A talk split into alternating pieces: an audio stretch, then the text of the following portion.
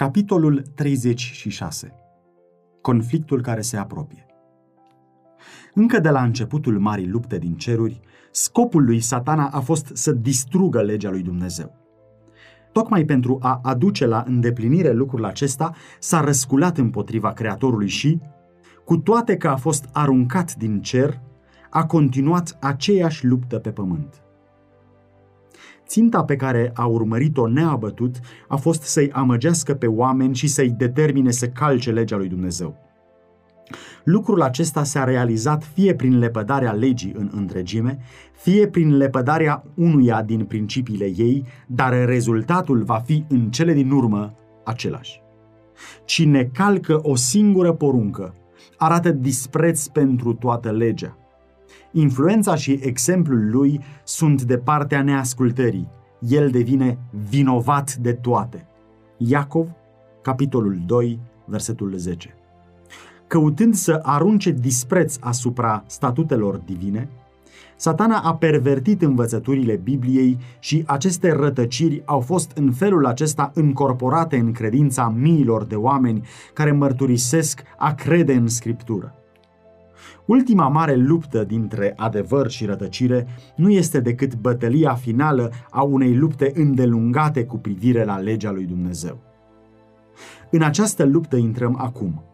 O luptă între legile oamenilor și preceptele lui Jehova, între religia Bibliei și religia fabulelor și a tradiției. Factorii care se vor uni împotriva adevărului și neprihănirii în această luptă sunt acum la lucru. Cuvântul sfânt al lui Dumnezeu, care ne-a fost dat cu prețul atâtor suferințe și sânge, este prea puțin prețuit.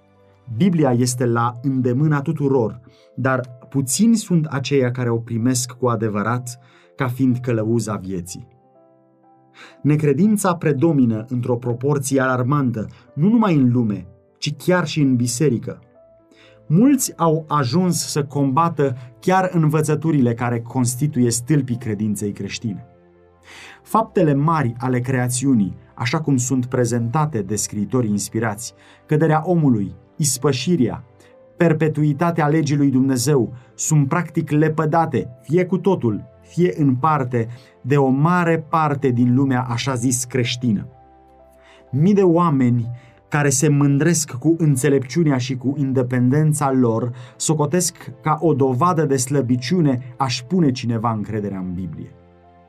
Ei socotesc ca o dovadă de talent superior și de cultură să găsească greșeli în scripturi, să denatureze și să nege cele mai importante adevăruri ale ei. Mulți slujitori învață poporul și mulți profesori și învățători își învață studenții că legea lui Dumnezeu a fost schimbată sau desfințată, iar aceia care privesc cerințele ei ca fiind încă valabile, că trebuie ascultate literal, sunt socotiți ca meritând numai batjocură sau dispreț. Respingând adevărul, oamenii îl resping pe autorul lui – Călcând legea lui Dumnezeu, ei neagă autoritatea legiuitorului. Este tot atât de ușor să faci un idol din învățăturile și teoriile rătăcite, cum este să modelezi un idol din lemn sau din piatră. Reprezentând greșit atributele lui Dumnezeu, satana îi conduce pe oameni să și-l imagineze într-un fel neadevărat. În viața multora, un idol filozofic este întronat în locul lui Jehova, în timp ce viul Dumnezeu, așa cum este descoperit în cuvântul său, în Hristos și în lucrările creațiunii, este slujit doar de puțini. Mii de oameni zeifică natura, în timp ce îl leapă de pe Dumnezeul naturii. Deși într-o formă diferită, idolatria există în lumea creștină de astăzi tot atât de mult cum exista în vechiul Israel din zilele lui Ilie. Dumnezeul multora dintre pretinși oameni înțelepți, filozofi, poeți, politicieni, ziariști, Dumnezeul lumii moderne, al multor colegii și universități, chiar și al unor instituții teologice, este doar cu puțin mai bun decât Baal, zeul soare al Feniciei. Nici o rătăcire primită de lumea creștină nu se ridică mai îndrăzneț împotriva autorității cerului Nici una nu este mai opusă dictatelor rațiunii, nici una nu este mai ucigătoare în consecințele ei decât învățătura modernă, care câștigă teren atât de repede că legea lui Dumnezeu nu mai este obligatorie pentru oameni. Fiecare popor își are legile lui, care cer respect și ascultare.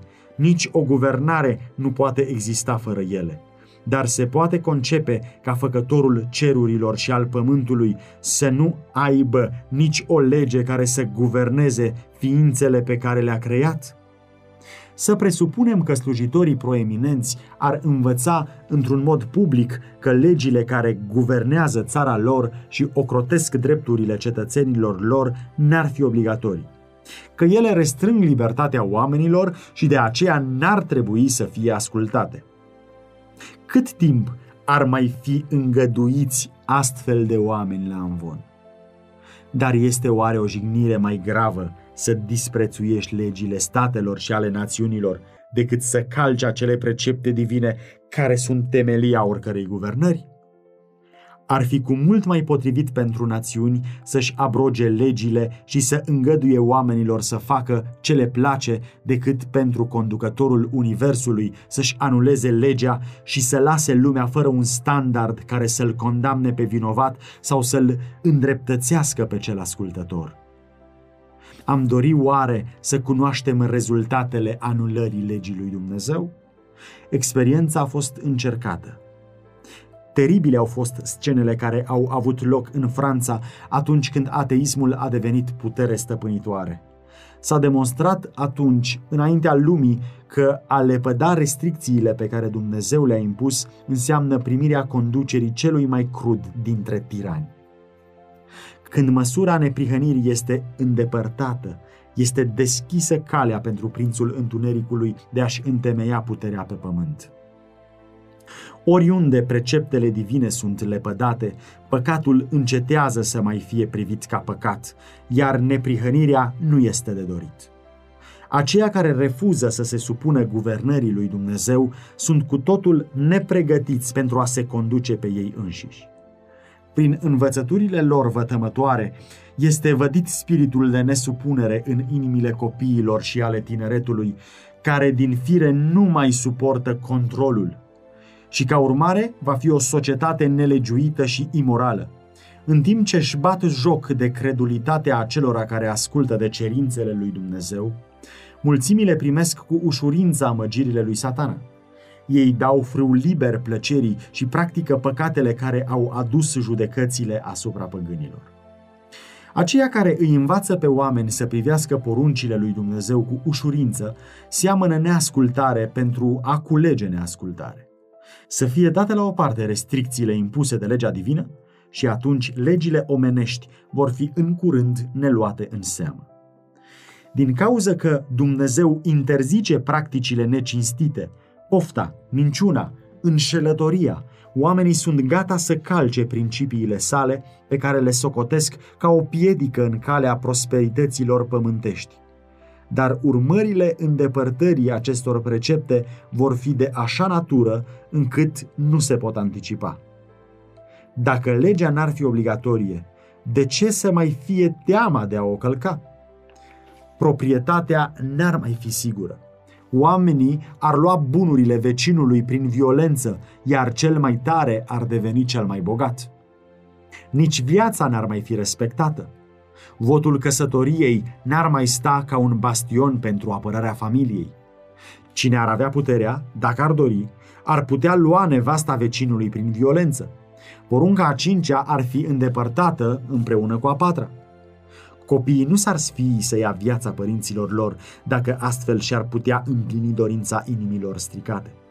Lumea civilizată ar deveni o hoardă de hoți și asasini, iar pacea, liniștea și fericirea ar fi alungate de pe pământ.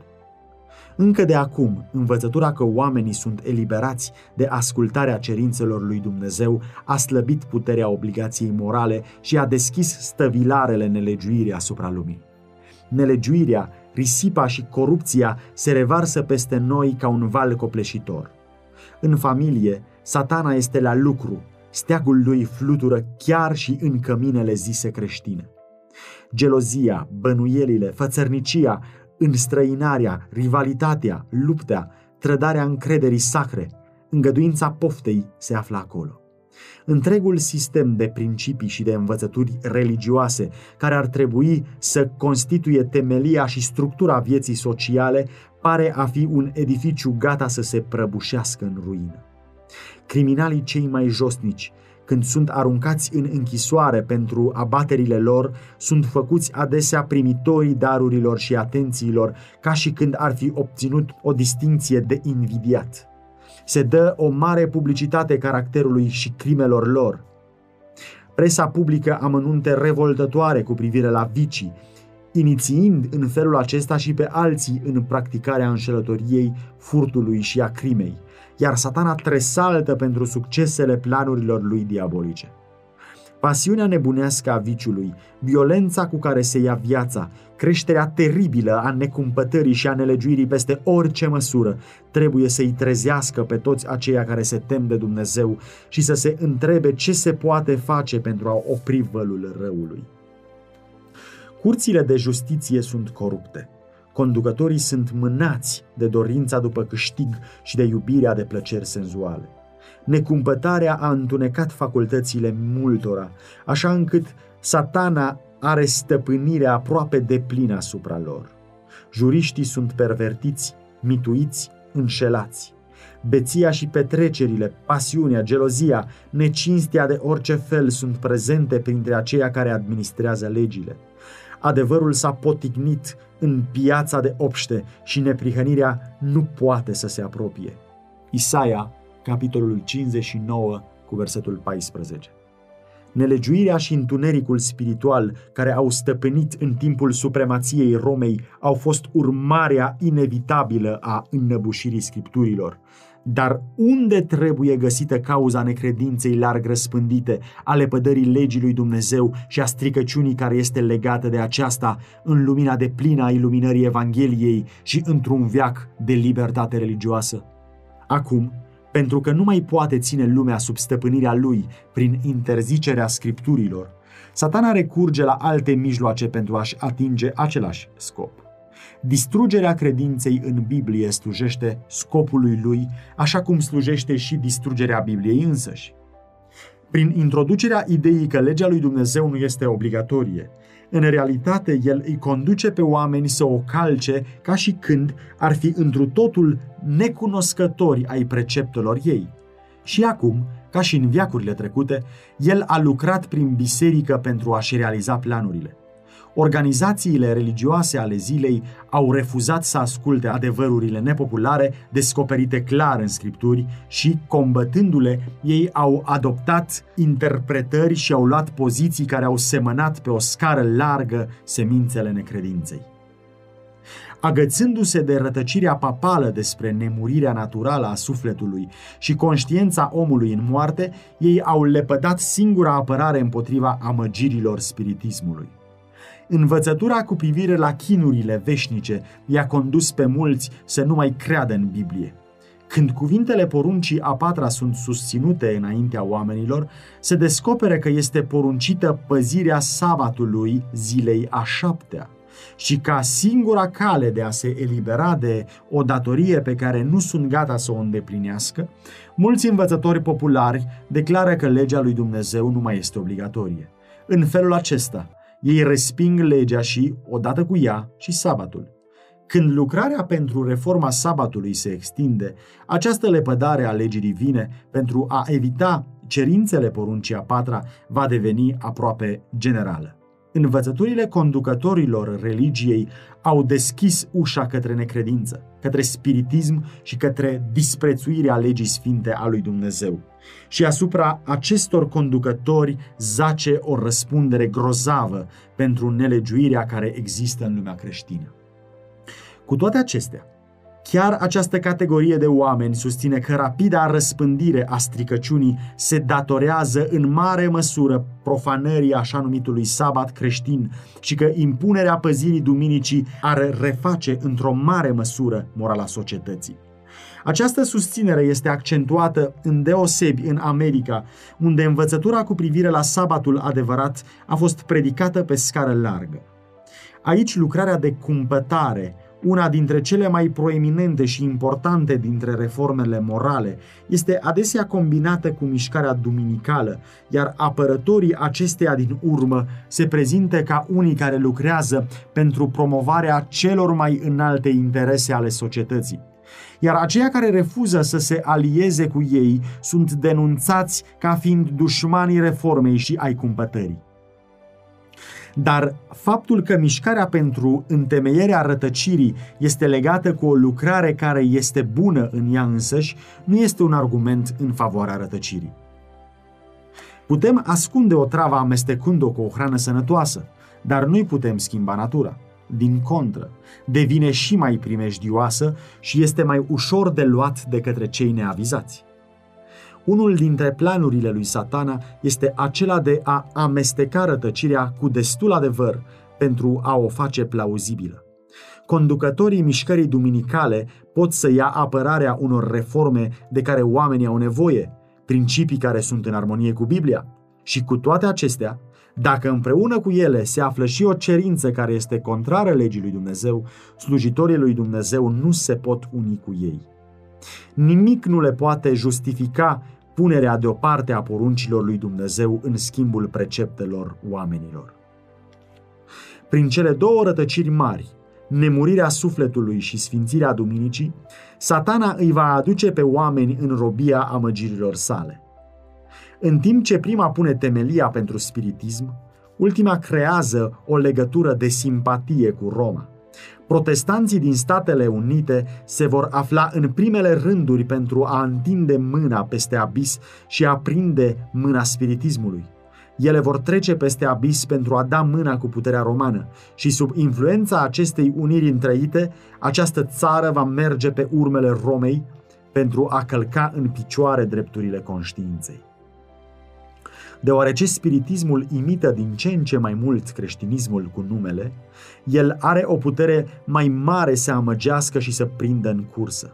După concepția actuală, chiar și satana s-a convertit. El va apărea sub forma unui înger de lumină. Prin mijlocirea spiritismului se vor face minuni, bolnavi vor fi vindecați și multe minuni vor avea loc, lucruri ce nu se pot contesta și pentru că duhurile își vor mărturisi credința în Biblie și vor manifesta respect pentru instituțiile bisericii, lucrarea lor va fi acceptată ca o manifestare a puterii divine. Linia de deosebire dintre creștinii cu numele și cei nelegiuiți abia se mai destinge astăzi. Membrii bisericii iubesc ce iubește lumea și sunt gata să se unească cu ea, iar satana s-a hotărât să-i unească printr-o singură organizație și în felul acesta să-și întărească puterea, aruncându-i în rândurile spiritismului. Apistașii care se laudă cu minunile ca fiind un semn sigur al bisericii adevărate, vor fi amăgiți cu ușurință de această putere făcătoare de minuni iar protestanții care au lepădat scutul adevărului vor fi amăgiți și ei. Papistașii, protestanții și cei lumești vor primi în egală măsură o formă de evlavie fără putere și vor vedea în această unire o mare mișcare pentru pocăința lumii întregi și pentru inaugurarea mileniului mult așteptat. Prin spiritism, Satana apare ca un binefăcător al omenirii, vindecând bolile oamenilor și pretinzând a aduce o ordine nouă și un sistem mai înalt de credință religioasă. Dar în același timp lucrează ca un nimicitor. Ispitele lui duc mulțimile la ruină. Necumpătarea detronează rațiunea, urmează îngăduința senzuală, lupta și vărsarea de sânge. Satana găsește plăcere în război căci El provoacă pasiunile cele mai rele ale sufletului și aruncă pentru veșnicie victimile cufundate în viciu și în sânge. Ținta lui este să provoace popoarele la război unul împotriva altuia, pentru că în felul acesta poate îndepărta mințile oamenilor de la lucrarea de pregătire pentru a sta în ziua lui Dumnezeu. Satana lucrează și prin elementele naturii, pentru a strânge secerișul de suflete nepregătite – El a studiat secretele laboratoarelor naturii și își folosește toată puterea pentru a controla aceste elemente atât cât îi îngăduie Dumnezeu. Când i s-a îngăduit să-l chinuiască pe Iov, cât de repede turmele, cirezile, robii, casele, copiii au fost distruși, un necaz venind după altul ca într-o clipă. Dumnezeu este acela care ocrotește făpturile sale și le înconjoară pentru a le feri de puterea distrugătorului. Dar lumea creștină a dovedit dispreț față de legea lui Jehova. Domnul însă va face exact ce a spus. Își va retrage binecuvântările de la pământ și își va îndepărta grija ocrotitoare de la aceia care se răscoală împotriva legii sale, învățându-i și obligându-i și pe unii și pe alții să facă la fel. Satana are stăpânire peste toți aceia pe care Dumnezeu nu-i păzește în mod deosebit. El îi va favoriza și îi va face pe unii să prospere pentru a aduce la îndeplinire planurile lui și va aduce necazuri pentru alții, făcându-i pe oameni să creadă că Dumnezeu este acela care îi chinuiește. În timp ce va apărea înaintea copiilor, oamenilor, ca un mare medic care le poate vindeca bolile, el va aduce boală și dezastru până acolo încât orașele populare să fie aduse în stare de ruină și părăsire. Chiar acum el este la lucru. În accidente și calamități, pe mare și pe uscat, în marile conflagrații, în furtuni grozave, în uragane pustiitoare, inundații, cicloane, valuri ureașe și în cutremure, în toate locurile și în mii de forme, satana își exercită puterea. El distruge lanurile gata de recoltat, având ca urmare foametea și suferința. El face ca aerul să fie poluat de moarte și mii de ființe pierd din cauza stricăciunii lui. Aceste calamități vor deveni din ce în ce mai frecvente și dezastruoase. Distrugerea va veni asupra oamenilor și a animalelor. Țara este tristă, sleită de puteri. Locuitorii sunt mâhniți și tânjesc. Țara a fost spurcată de locuitorii ei. Ei călcau legile, nu țineau poruncile și rupeau legământul cel veșnic. Isaia, capitolul 24, cu versetele 4 și 5. Atunci, amăgitorul cel mare îi va convinge pe oameni că aceia care slujesc lui Dumnezeu sunt cauza tuturor acestor rele. Clasa de oameni care a provocat disgrația cerului va pune toate necazurile asupra acelora a căror ascultare de legea lui Dumnezeu este o mustrare continuă pentru aceia care o calcă. Se va spune că oamenii îl insultă pe Dumnezeu prin călcarea sabatului duminical, că acest păcat a adus calamitățile care nu vor înceta până nu se va impune cu strictețe păzirea duminicii și că aceia care susțin cerințele poruncii a patra, distrugând prin acest distrugând prin aceasta respectul față de duminică, sunt instigatorii poporului, împiedicând revenirea lor în favoarea divină și la prosperitate materială. În felul acesta, acuzația ridicată în vechime împotriva slujitorului lui Dumnezeu se va repeta pe criterii bine stabilite. Abia a zărit Ahab pe Ilie și a spus, Tu ești acela care nenorocești pe Israel? Ilie a răspuns, nu eu nenorocesc pe Israel, ci tu și casa tatălui tău, fiindcă ați părăsit poruncile Domnului și te-ai dus după Baali.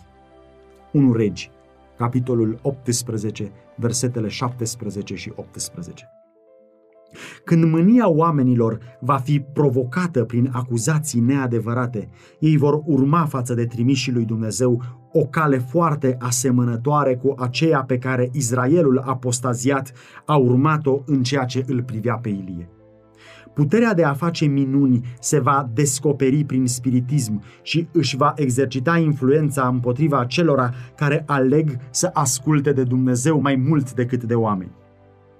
Comunicările din partea duhurilor vor declara că Dumnezeu le-a trimis pentru a-i convinge de rătăcirea lor pe aceia care leapă de duminica, afirmând că legile țării trebuie ascultate ca fiind legea lui Dumnezeu.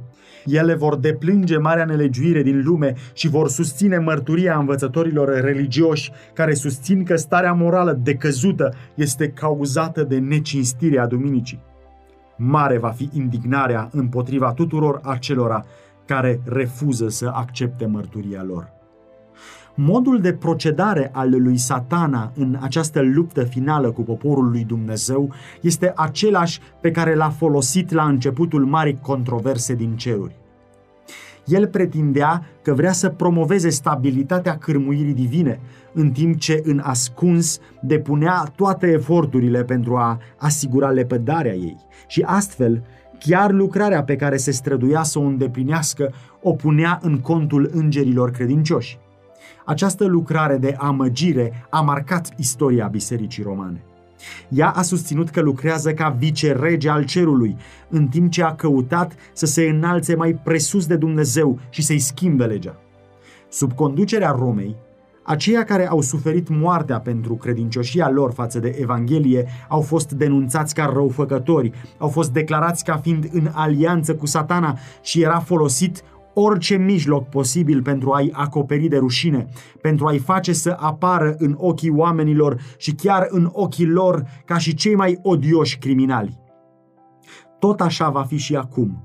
În timp ce satana caută să-i distrugă pe aceia care cinstesc legea lui Dumnezeu, va face să fie acuzați de călcarea legii ca oameni care îl dezonorează pe Dumnezeu și aduc judecățile lui asupra lumii.